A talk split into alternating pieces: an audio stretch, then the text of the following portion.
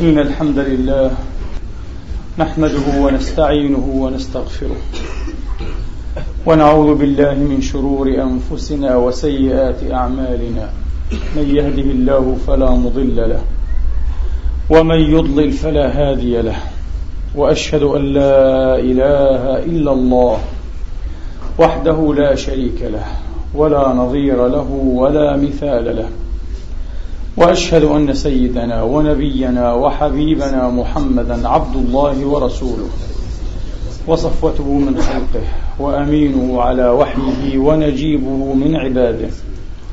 صلى الله تعالى عليه وعلى آله الطيبين الطاهرين وصحابته المباركين المنتجبين وأتباعهم بإحسان إلى يوم الدين وسلم تسليما كثيرا. عباد الله أوصيكم ونفسي الخاطئة بتقوى الله العظيم ولزوم طاعته كما أحذركم وأحذر نفسي من عصيانه ومخالفة أمره لقوله سبحانه وتعالى من عمل صالحا فلنفسه ومن أساء فعليها وما ربك بظلام للعبيد.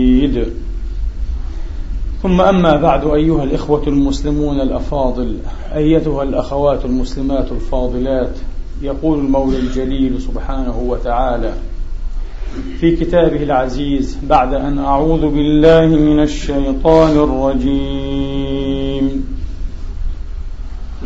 بسم الله الرحمن الرحيم.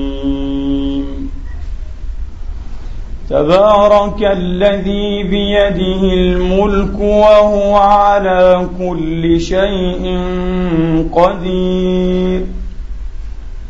الذي خلق الموت والحياة ليبلوكم أيكم أحسن عملا. وهو العزيز الغفور. كما يقول سبحانه إنا بلوناهم كما بلونا أصحاب الجنة إذ أقسموا ليصرمنها مصبحين ولا يستثنون فطاف عليها طائف من ربك وهم نائمون فأصبحت كالصريم فتنادوا مصبحين أن اغدوا على حرثكم إن كنتم صارمين فانطلقوا وهم يتخافتون. ألا يدخلنها اليوم عليكم مسكين. وغدوا على حرد قادرين. فلما رأوها قالوا إنا لضالون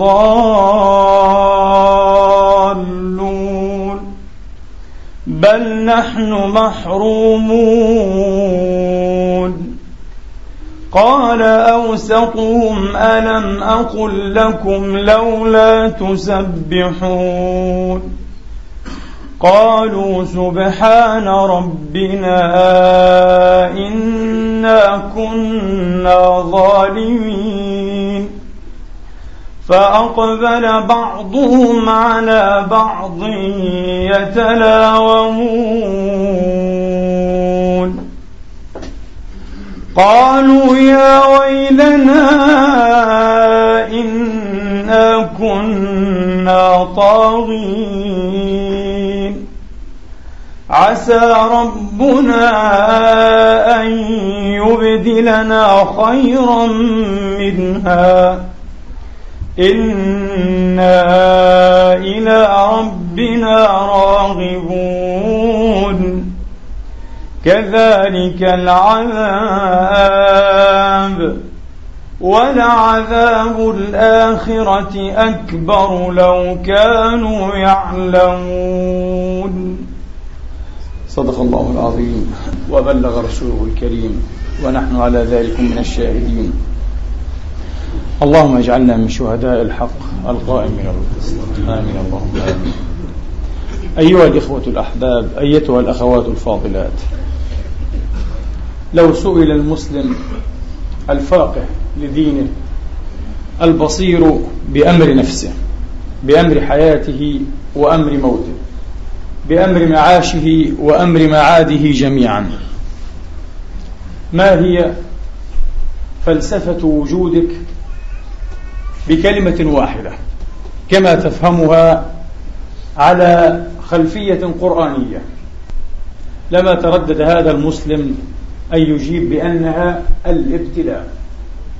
فلسفة الوجود الإنساني أيها الإخوة والأخوات كما يعطيها القرآن العظيم هي الابتلاء.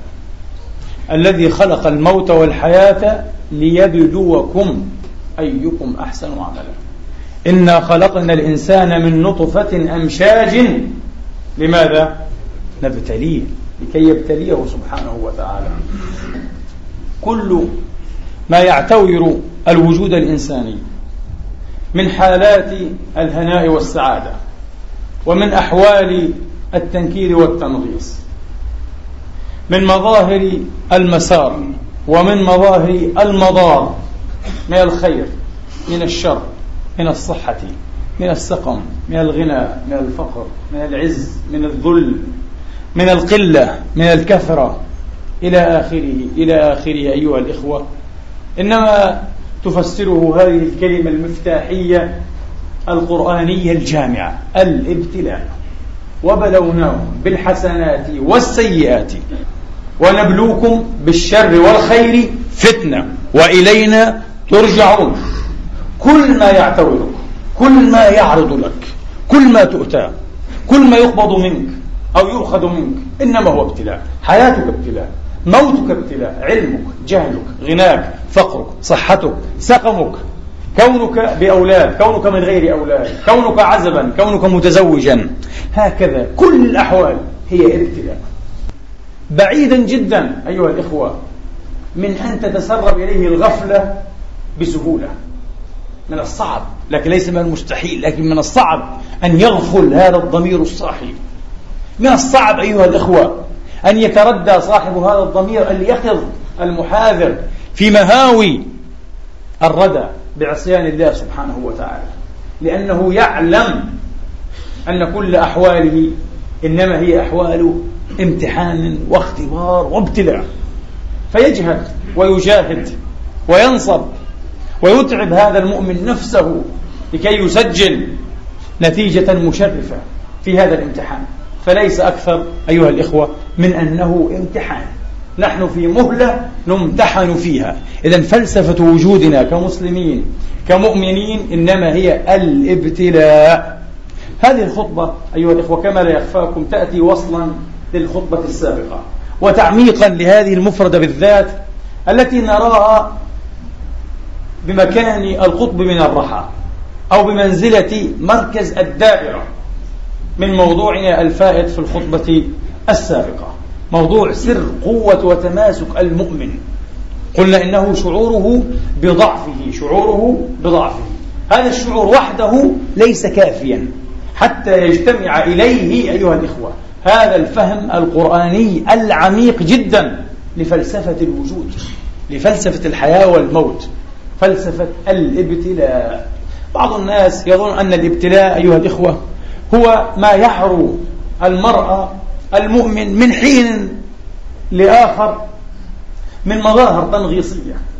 يموت له ولد يفقد حبيبا ينكب ويرزق في ماله. لا هذا غير صحيح.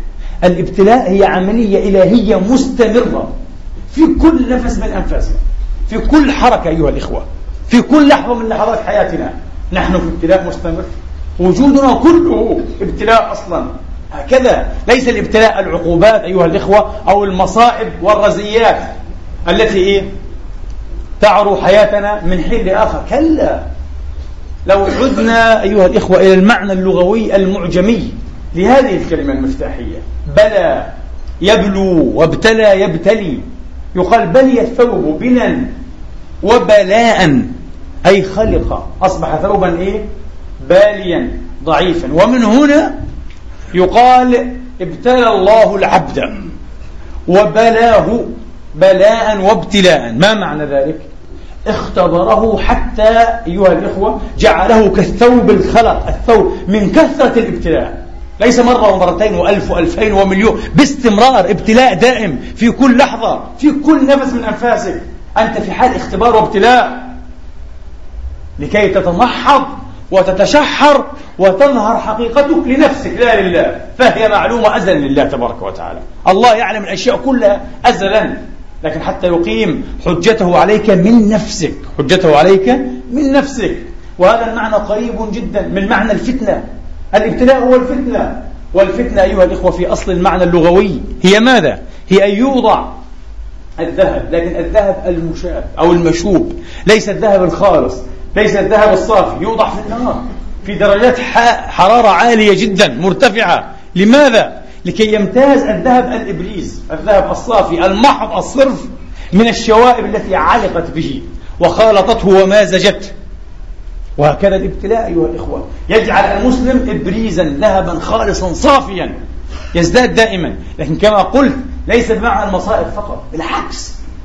قال الفاروق عمر رضوان الله تعالى عليه قد ابتلينا بالضراء فصبرنا وابتلينا بالسراء فلم نصبر. السراء أكثر الناس يرسمون أيها الإخوة ويخفقون في ابتلاء السراء. ما أحسن الإنسان حين يكون فقيرا؟ وكما يقول إخواننا المصريون في المثل المصري الدنيا يعني هي ما بتهون إلا إيه؟ إلا على الفقير. الفقير هو الذي يعطي وبعض الناس يتساءل بتحجب لماذا الأغنياء بخلاء؟ لأنهم راسبون. في امتحان الابتلاء أيها الإخوة. فقط لأنهم مخفقون فاشلون لا عقل لهم. للأسف أغنياء المسلمين من أبخل الأغنياء في العالم. نسجل هذه الحقيقة بمرارة. أغنياؤنا أغنياء المسلمين أبخل الأغنياء على وجه الأرض للأسف الشديد. وتجد أغنياء اليهود وأغنياء النصارى وأغنياء الكفر أيها الإخوة. يعطون يجودون. ولا تستطيع أن تفسر هذا بالضرائب فقط. لا غير موضوع الضرائب. يجودون لأشياء خيرية لتبرعات يعطون وليس مسجلة. إلا أغنياء المسلمين للأسف الذين ضيعوا الدنيا والآخرة للأسف الشديد. لا أقاموا دنياهم ودنيا شعوبهم كما يجب ولا عمروا أواخرهم والعياذ بالله. فنعوذ بالله من الحول بعد الكور. ونسأل الله حسن التثبيت لأنه فاشل فقط. وامتحنا أو ابتلينا بالسراء فلم نصبر. الحقوق أيها الإخوة التي يتقاضاها حال السراء أصعب من الحقوق التي يتقاضاها حال الضراء.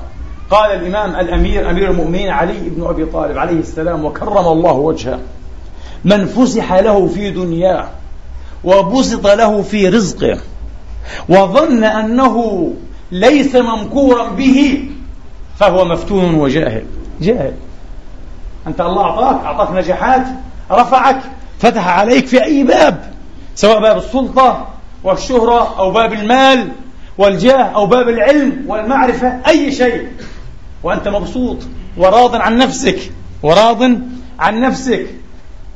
يزدهيك هذا النجاح الطارئ أو هذا النجاح المتراكم. ولا تعلم أنه فتنة وأنه ابتلاء وأنه اختبار فأنت مغلوب على عقلك. عقلك فيه شيء لست كاملا. لو كان لك عقل ستعلم أن هذا اختبار ويجب أن أنجح فيه. من منا أيها الإخوة؟ من من غيرنا؟ مثل سليمان النبي الملك ابن النبي الملك عليهما الصلوات وعلى رسولنا والتسليمات وآل كل وأصحابه وأتباعه. من منا مثل سليمان؟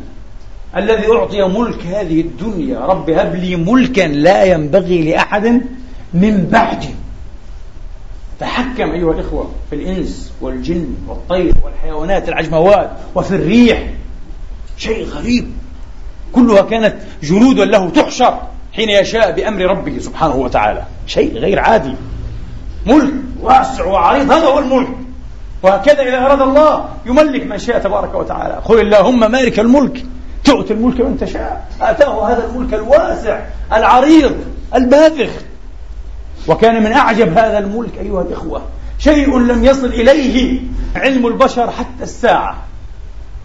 أن مكنه الله تبارك وتعالى. قيل هو الذي فعل ذلك وهذا ما رجحه الفخر الرازي وهو قول قوي جدا. وقيل رجل صالح أوتي الاسم الأعظم يقال هو آصف ابن برخيا لا علينا. آتاه الله تبارك وتعالى.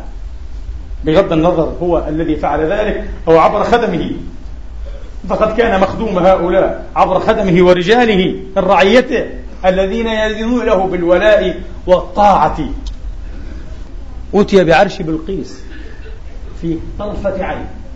أيها الإخوة آلاف الأميال في طرفة عين انتقل هذا العرش كله كما هو من غير نقص. فلما رآه مستقرا عنده قال هذا من فضل ربي ليبلوني. شوف النجاح شوف الفهم. لم يقل أوتيت على علم تكنولوجيا نظريات ذكاء مواصلة الليل بالنهار هذا مطلوب لكن ليس هو السبب. السبب الحقيقي فضل الله. الله الذي آتاك هذا الفضل تبارك وتعالى. قال هذا من فضل ربي ليبلوني.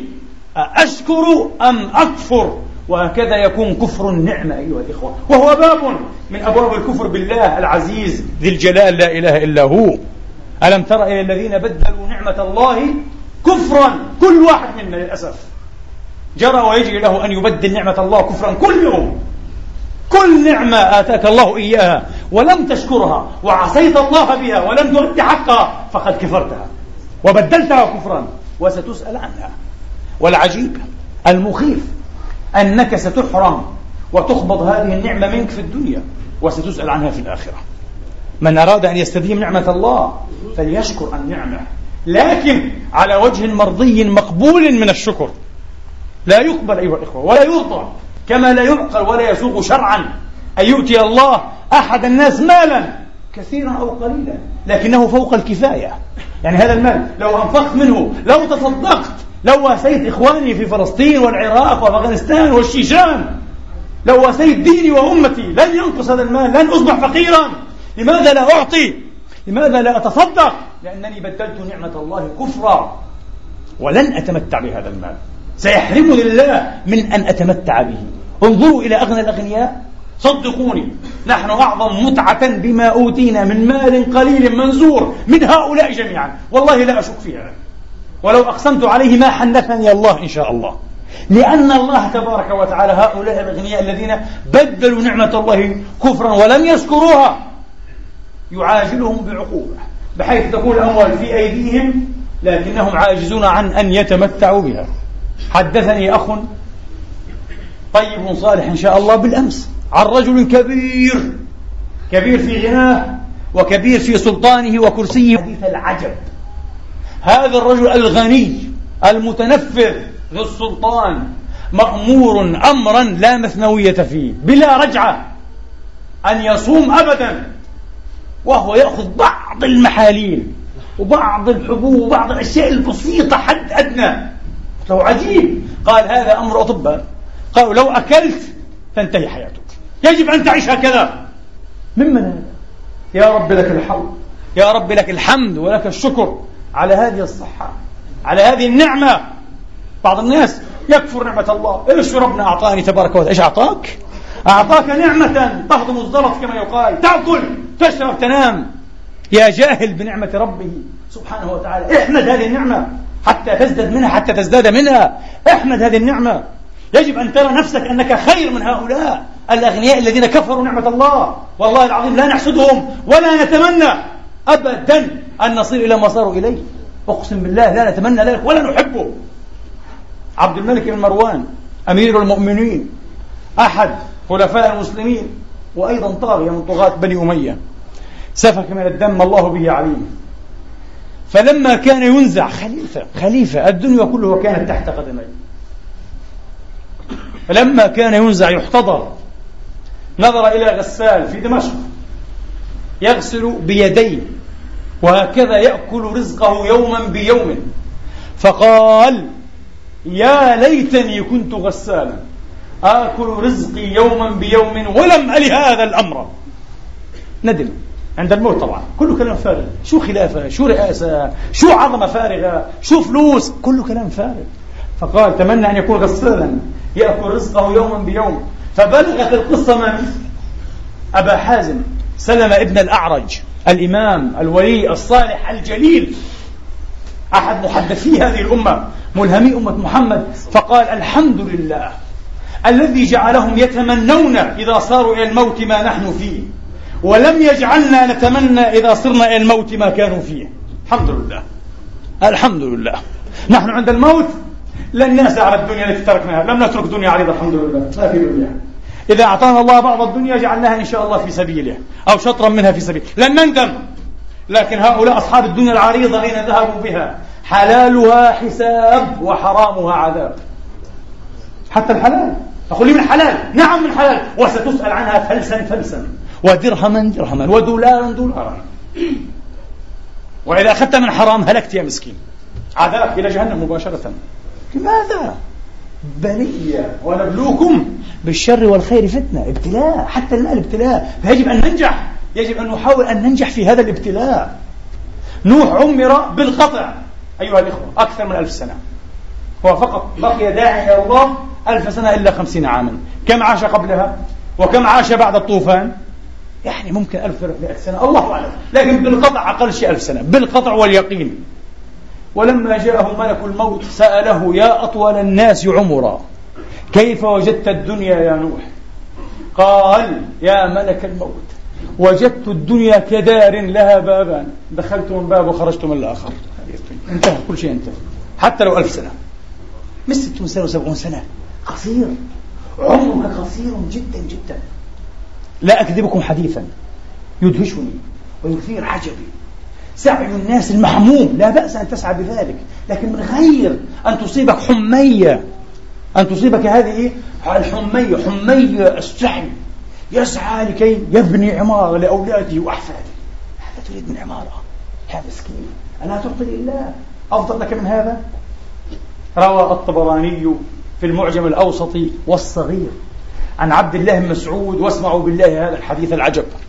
رضي الله عنهم وأرضاهم أجمعين. قال قال رسول الله صلى الله عليه وآله وأصحابه وسلم نشر الله عبدين من عباده كان أكثر لهما في المال والولد. نشرهما أي بعثهما من الموت النشور يوم النشور. نشر الله عبدين من عباده كان أكثر لهما من المال والولد. فقال لأحدهما أي فلان ابن فلان ألم أكثر لك من المال والولد؟ قال بلى يا رب. قال فماذا صنعت فيما أوليتك؟ المال من عندي الولد من عندي. يهب لمن يشاء إناثا ويهب لمن يشاء الذكور أو يزوجهم يخلطهم يعني ذكرانا وإناثا ويجعل من يشاء عقيما. مش شطارتك مش فحولتك. مش حسن صحتك آه مش حسن مأكلك. من الله.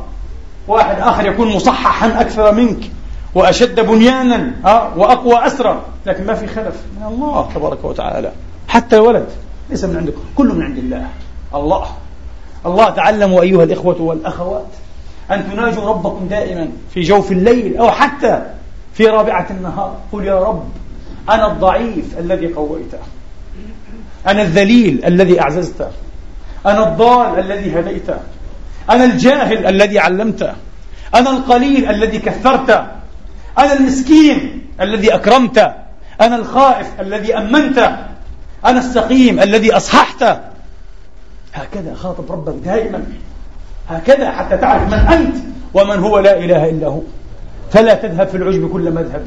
هكذا تعرف حقيقة نفسك تماما. وتصبح تدرج في مدارج الكمال كمالات الإيمان. والإحسان. أعطاني الله وإياكم وإخواننا المسلمين والمسلمات ذلك بفضله ومنه. سبحانه. هكذا. قال فماذا صنعت فيما أوليتك؟ قال ربي خلفته لعيالي لأولادي. تركت أنا. ما شاء الله كنت أتاجر وأستثمر. كنت شاطر ممتاز. ماذا فعلت؟ خلفته لولدي مخافة العيلة. خفت عليهم الفقر فتركت لأولادي. ونسيت فلسطين ونسيت العراق والشيشان وأفغانستان والمسلمين وقضايا الأمة والدين والفقراء والمساكين والمحاويج والأكباد الجائعة الحرة نسيت كل هذا. هكذا خلقك الله لكي تعيش لولدك فقط. قال الله تبارك وتعالى أما إنك لو تعلم العلم الله قال له لا ضحكت قليلا ولا بكيت كثيرا. فإن الذي خفت عليهم أنزلته بهم. خفت عليهم الفقر أن يضيعوا؟ لقد ضيعتهم. لقد أفقرتهم أولادك. الله أكبر. الله أكبر. مؤمن يكفيه فقط هذا الحديث. ولذلك أنا أتعجب كما قلت لكم. لا أستطيع أن أستوعب. وأسأل الله أن يديم هذه النعمة علي وعليكم. والله إنها نعمة عظيمة. لا أستطيع أن أستوعب كيف تتحرك أدمغتهم وعقولهم وأذهانهم. في مشاريع يريد أن يبني ويريد أن يخلف لماذا؟ عمرك أقل من هذا. قيل الحسن البصري ثوبك اتسخ فاغسله قال الأمر أعجل من ذلك. لا في وقت. ما في وقت. كم شيعنا من هذا المسجد؟ من أخ لنا. ونحن في الطريق سائرون أيها الإخوة. عن قريب عن قريب عاجل. ثم قال رب العزة تبارك وتعالى الآخر أي فلان ابن فلان قال لبيك ربي وسعديك. قال ألم أكثر لك من المال والولد؟ قال إيه يا رب؟ نعم. بلى لقد فعلت. بلى. قال فماذا صنعت فيما أوليتك ماذا صنعت في هذه النعمة؟ قال يا رب أنفقت في طاعتك. ما أعطيتني أنا جعلته في طاعتك. واعتمدت لأولادي على حسن طولك. عندي يقين بك.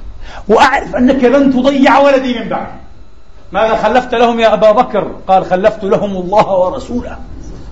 تركتم لهم الله ورسوله. في رب نؤمن به أيها الإخوة أكثر من إيماننا بأنفسنا. وليخشى الذين لو تركوا من خلفهم ذرية ضعافا خافوا عليهم فليتقوا الله. وليقولوا قولا سديدا. فقط أنت اتق الله ولا تخف على ولدك إن شاء الله. تخطط له أنت؟ هذه أفكار الكفار هذه طريقة الكفار. يريد أن يضمن يقول أضمن أنت تضمن. أنت جاهل إذا الضامن هو الله لا أحد يضمن. يريد أن يضمن مستقبل أولاده. هذه الدنيا قد تزايرك وتذوب من بين أناملك في لحظة يا مسكين. في لحظة. وتصبح أفقر الناس وأنت اليوم من أغناهم. كيف تضمن؟ الضمن هو الله. إذا أردت ضمانة الضمانة الوحيدة هي الشكر. اشكر النعمة. اشكر. أدي حق الله من هذه النعمة. وتضمنه إن شاء الله تعالى. بغير ذلك مسكين. أنت مغرور عن نفسك وعن دنياك وعن قدرك. قال واعتمدت لأولادي على حسن طولك. قال يا فلان أما إنك لو تعلم العلم لضحكت كثيرا ولبكيت قليلا. إذا هناك دائما يبكي عليه حتى من المحسنين. في تقصير. كل واحد فينا في تقصير في تفريط. نبكي على أيضا. لابد من البكاء حتى في الآخرة. قال لا ضحكت كثيرا ولا بكيت قليلا فإن الذي وثقت به قد أنزلته بهم. خرج. أنا كفلتهم وضممتهم إلي هم في رحمتي في كنفي في رعايتي. اللهم اجعلنا واجعل ذرياتنا وأهلينا وأخواننا في كنفك يا رب العالمين وفي حمايتك. وأعنا على أن نستحق ذلك بفضلك لا بمجرد أعمالنا. اللهم آمين. هكذا. أبو حازم هذا سلمة ابن الأعرج الذي ذكرته قبيل أيها الإخوة والأخوات حدث حديثا عجبا أيضا. قال لقد رأيت عمر ابن عبد العزيز يموت عن بضعة عشر ولدا. وقد خلف لهم بضعة دراهم. يعني لا تكفيهم لقوت يوم واحد. 15 ولد. فرق وبنت. وترك لهم سبعة أو تسعة يقال. المهم بضعة دراهم. شو هذا؟ هذا لا يكفي خبزا ليوم واحد. مين هذا؟ أمير المؤمنين. مش أمير السراقين. أمير اللصوص. أمير المؤمنين. يستحق هذا اللقب. رضوان الله تعالى عليه. طيب. طبعا هو واثق بالله بحسن طول الله لأولاده ما بيخاف عليهم. لماذا يخاف عليهم؟ في رب موجود كبير مدبر لا إله إلا هو. والخزائن كلها بين يديه. قال ولقد رأيت هشام ابن عبد الملك أمير اللصوص هذا والسراقين كبقية السراقين في هذه الأمة. من قديم. قال رأيته وقد ترك لولده القناطير المقنطرة من الذهب والفضة من أين؟ من دمائنا من أموال المسلمين من عرق المسلمين من تعب المسلمين. قال فوالله الذي لا إله إلا هو لقد رأيت ولدا يعني ابنا من أولاد أو أبناء عمر بن عبد العزيز ومن بضعة عشر ولدا تركهم لبضعة دراهم. قال لقد رأيته يجهز ألف فرس وفارس في سبيل الله. مليونير معناها. ألف جندي بأفراسهم بعتادهم بمأكلهم بنفقتهم على حسابه. الله أكبر. من أين؟ من تركة أبيه؟ أبوه ترك بضعة دراهم من الله لا إله إلا هو. من مالك الملك. من الحكم العدل. هكذا. أحسن ولايته وخلافته في ولده. الله أحسن خلافته في ولده. قال ولقد رأيت ولدا من أولاد هشام يقف على أفواه السكك وبأبواب المساجد يتكفف الناس. لله يا محسنين. لله. أين أبوك؟ أين خلافته؟ أين الملايين والقناطير المقطرة؟ ذهبت. لا ضمان إلا للتقوى. لا ضمان إلا لمن خشي الله. فلنتعلم أيها الإخوة والأخوات أن نشكر نعمة الله. مش باللسان كما قلت غير معقول وغير مقبول. أن تؤتى مالا كثيرا وتقول الحمد لله الشكر لله. لا لا يكفي. لا. شكر المال شكر النعمة. أن ترضخ أن تعطي أن تنفق. أن تتبنى قضايا الأمة. مش الحمد لله الحمد لله باللسان هذا مش حمد هذا حمد الكاذبين حمد الدجالين الحمد لله باليد تعطي تعطي باليمين وتخفيها حتى لا تعلم الشمال هكذا أيضا. مش رياء. بني هذا المسجد على نفقة المحسن الكبير. فلان ابن فلان قال يرجوكم صالح الدعوات. منافق كبير. لا دعوات ولا صالح دعوات. صحيح؟ بعض الناس آه يحتاج الاشياء يعلقها قال. فعل كذا وفعل كذا. ابدا هذا إنسان ضعيف. ضعيف أمام شهوة نفسه. لما خلق الله أيها الإخوة لما خلق الله تبارك وتعالى الأرض مادت. تحركت حركه اضطراب وميد أو ميدان. فجعل الله فيها الجبال رواسي. الجبال الشامخات بجذورها الذاهبة في عمق الأرض. فتعجبت الملائكة من هذا الخلق العظيم. الجبال فقالت يا رب هل خلقت خلقا أعظم من الجبال؟ قال نعم. ما هو أعظم الجبال؟ الحديد. الجبال صخر. الحديد أقوى. قالت يا رب هل خلقت خلقا أقوى من الحديد؟ قال نعم النار تذيب الحديد. نار جهنم أقوى من الحديد. النار عموما أقوى. يا رب هل خلقت خلقا أقوى من النار؟ قال نعم الماء يطفئ النار. قوي جدا. طوفان. يا رب هل خلقت خلقا أقوى من الماء؟ قال نعم الريح تسوق السحاب. مخيفة الريح هذه. يا رب وهل خلقت خلقا أقوى من الريح؟ قال نعم. من هو؟ هو ابن آدم. يتصدق بالصدقة بيمينه فيخفيها حتى لا تعلم شماله ما أنفقت يمينه. هذه القوة. إذا قلنا المؤمن هو القوة الأقوى في هذا الوجود. أقوى شيء هو المؤمن. مبادئه بقناعاته بعقائده بتصرفاته برضاه عن ربه برضاه عن قدره. مسلكياته الراقية جدا. أقوى شيء قوة حقيقية. النفاق والرياء والتزلف والدهان والمظهريات الجوفاء ضعف ضعف هشاشة في الشخصية أيها الإخوة هشاشة. اعمل لله ولا تبالي ستجده غدا أمامك. يقول أبو هريرة رضوان الله تعالى عليه. قال صلى الله عليه وآله وأصحابه وسلم وهذا الحديث مخرج في الصحيحين. بلا شك أنكم تعرفونه لكنه حديث لطيف وجميل. ومناسب جدا لمقام اليوم مقام الابتلاء. كان ثلاثة رجال من بني إسرائيل النبي يقول يحدث هذه القصة العجيبة وهي قصة حقيقية. ثلاثة رجال من بني إسرائيل أبرص وأقرع وأعمى. أبرص وأقرع. انتبهوا الأقرع ليس هو الأصلع. الأصلع الصلع شيء عادي جدا. القرع مرض أيها الإخوة. يقدر الناس صاحبه يقدر الناس حتى لا يتندر بعضكم. آه أنت أقرع. لا ليس أقرع. هو أصلع. شيء طبيعي. الكل يصلع؟ آه حين يتقدم السن. هذا ليس مرضا. وليس أي شناعة بالإنسان. ولا شيء. شيء طبيعي عادي. الإمام علي كان أصلع. ما فيها شيء. لكن القرع مرض جلدي أيها الإخوة. يتساقط من جراح الشعر ويقدر الناس صاحبه. هذا هو القرع. ليس الصلاة وأقرع وأعمى. أراد الله أن يبتليهم. هذا هو الابتلاء. شوفوا كيف الابتلاء. ابتلاء بالسراء وبالضراء أو بالضراء أولا ثم بالسراء. فبعث إليهم ملكا. فأتى الأبرص فقال أي شيء أحب إليك يا عبد الله؟ قال جلد حسن ولون حسن ويذهب عني الذي قذرني الناس.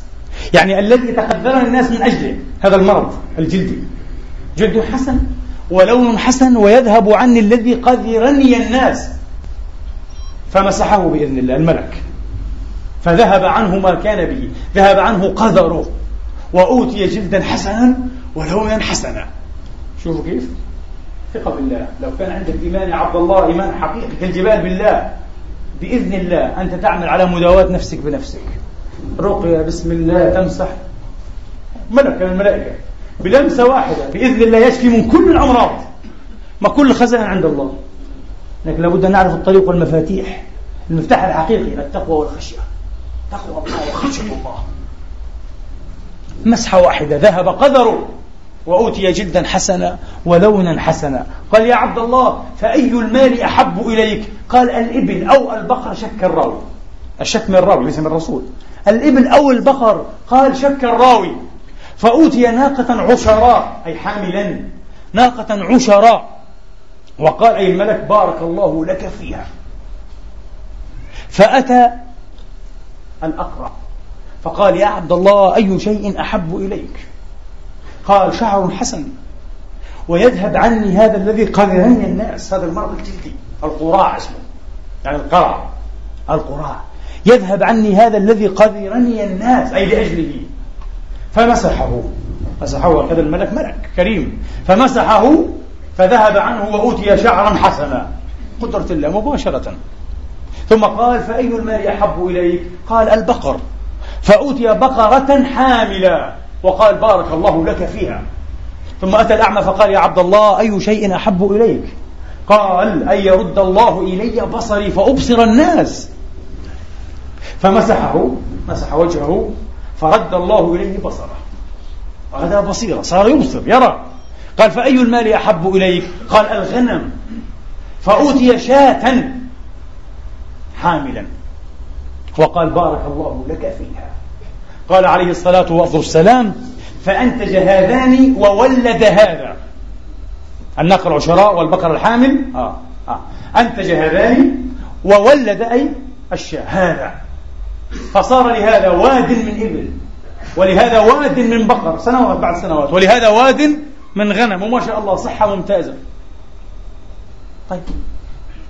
ثم إن هذا الملك أتى الأول في صورته وهيئته فقال يا عبد الله عبد مسكين انقطعت بي حبال السفر وليس لي اليوم بلاغ إلا بالله ثم بك.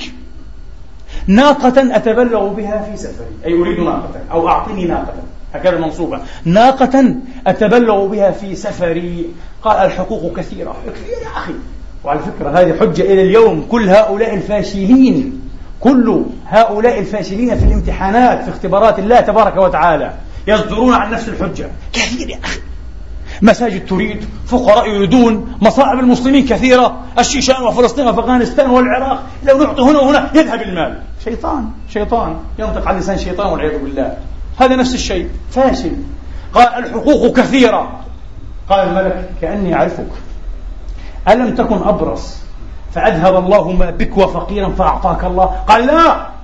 شوف الكفر كفر النعمة. الكذب تكذب على من يا مسكين؟ إنما ورثته كابرا عن كابر. هذه مسألة ميراث وشطارة كمان. إنما ورثته كابرا عن كابر. قال اذهب. إن كنت كاذبا صيرك الله إلى ما كنت عليه. ارجع البعيد أبرص فقير. طبعا رجع مباشرة ما في ما فيش أيام أو شهور سينتهي كل شيء. تنزع الملك ممن تشاء. إن لم ينزع الملك من ماذا يفعل؟ ينزعه من الملك. بالموت. ما في. إما أن ينزع الملك منك وإما أن ينزعك إيه؟ من الملك. بالموت. نفي نزع. على كلتا الحالتين. ثم أتى إيه؟ الثاني فقال النبي يقول ثم أتى إيه؟ الثاني فقال له مثلما قال لهذا ورد عليه مثلما رد إيه؟ هذا. فقال اذهب إن كنت كاذبا صيرك الله إلى ما كنت عليه. ثم أتى الأعمى. رضوان الله عليه. من بني إسرائيل الثلاثة كانوا ثم أتى الأعمى. فقال له يا عبد الله رجل مسكين وابن سبيل. انقطعت بي حبال السفر فليس لي اليوم بلاغ إلا بالله ثم بك. انقطعت بي الطريق سأهلك. شاة أتبلغ بها في سفري. قال يا عبد الله قد كنت أعمى. فرد الله علي بصري. وآتاني ما ترى. خذ ما تريد ودع ما تريد فوالله لا أجهدك اليوم شيئا. أخذته لله تبارك وتعالى. الله أكبر. اللهم اجعلنا مثله. شوفوا كيف النجاح في الامتحان. هم لا يعرفون أنهم كانوا إيه مبتلين. وإن كنا لمبتلين الله هو الذي ابتلاهم. ولم يكونوا يعرفون أنهم كانوا إيه مبتلين تحت الاختبار. لا يعرفون. الآن أراد الملك أن يعرفه. قال يا عبد الله أمسك عليك مالك فإنما ابتليتم. فرضي الله عنك وسخط على صاحبيك. يا عبد الله أمسك عليك مالك. القصة ليست كما فهمت. فإنما ابتليتم.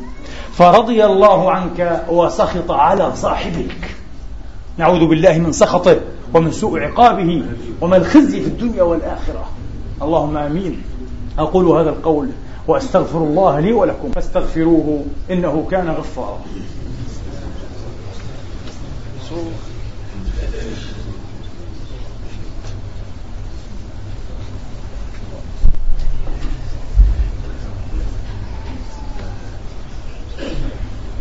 الحمد لله. الحمد لله الذي يقبل التوبة عن عباده ويعفو عن السيئات ويعلم ما تفعلون. ويستجيب الذين آمنوا وعملوا الصالحات ويزيدهم من فضله والكافرون لهم عذاب شديد وأشهد أن لا إله إلا الله وحده لا شريك له وأشهد أن سيدنا وحبيبنا ونبينا محمدا عبد الله ورسوله الصادق الوعد الأمين صلى الله تعالى عليه وعلى آله الطيبين الطاهرين وصحابته الغر المباركين الميامين وأتباعهم بإحسان إلى يوم الدين. أما بعد أيها الإخوة الأفاضل والأخوات الكريمات قبل أن نغادر هذا المقام الكريم أحب فقط أن أنبه إلى أمر إن شاء الله له أهميته الخاصة.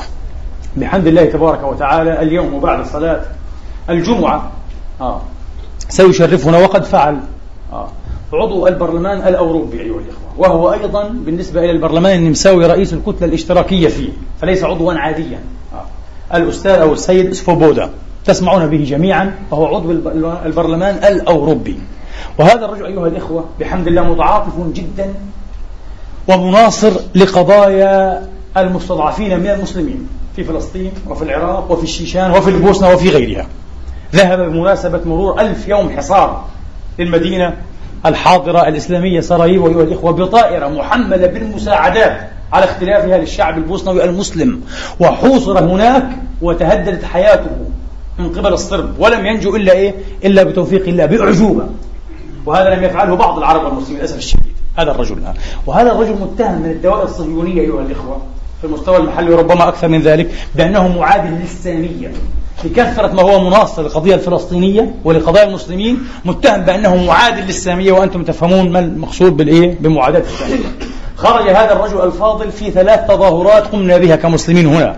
في تظاهرة بمناسبة المجزرة البشعة في جنين وتظاهرة أخرى بمناسبة مرور ثلاث سنوات على الانتفاضة والتظاهرة الثالثة مناصرة للعراق. خرج في ثلاث تظاهرات مع المسلمين ويتقدم إيه؟ المسلمين في بعض هذه التظاهرات. المهم له مناقب كثيرة وله مواقف مشكورة. من نعمة الله تبارك وتعالى علينا أيها الإخوان أن صار لنا بعض الاعتبار صار لنا بعض الاعتبار وبعض المكانة التي علينا أن نحمد الله عليها كثيرا أيها الإخوة بفضل الله تبارك وتعالى. هم الآن يخطبون ودنا ويدركون قيمتنا وقيمة أصواتنا وقيمة إيه؟ وجودنا هنا. وهذا من فضل الله تبارك وتعالى. ويأتون حتى في مساجدنا.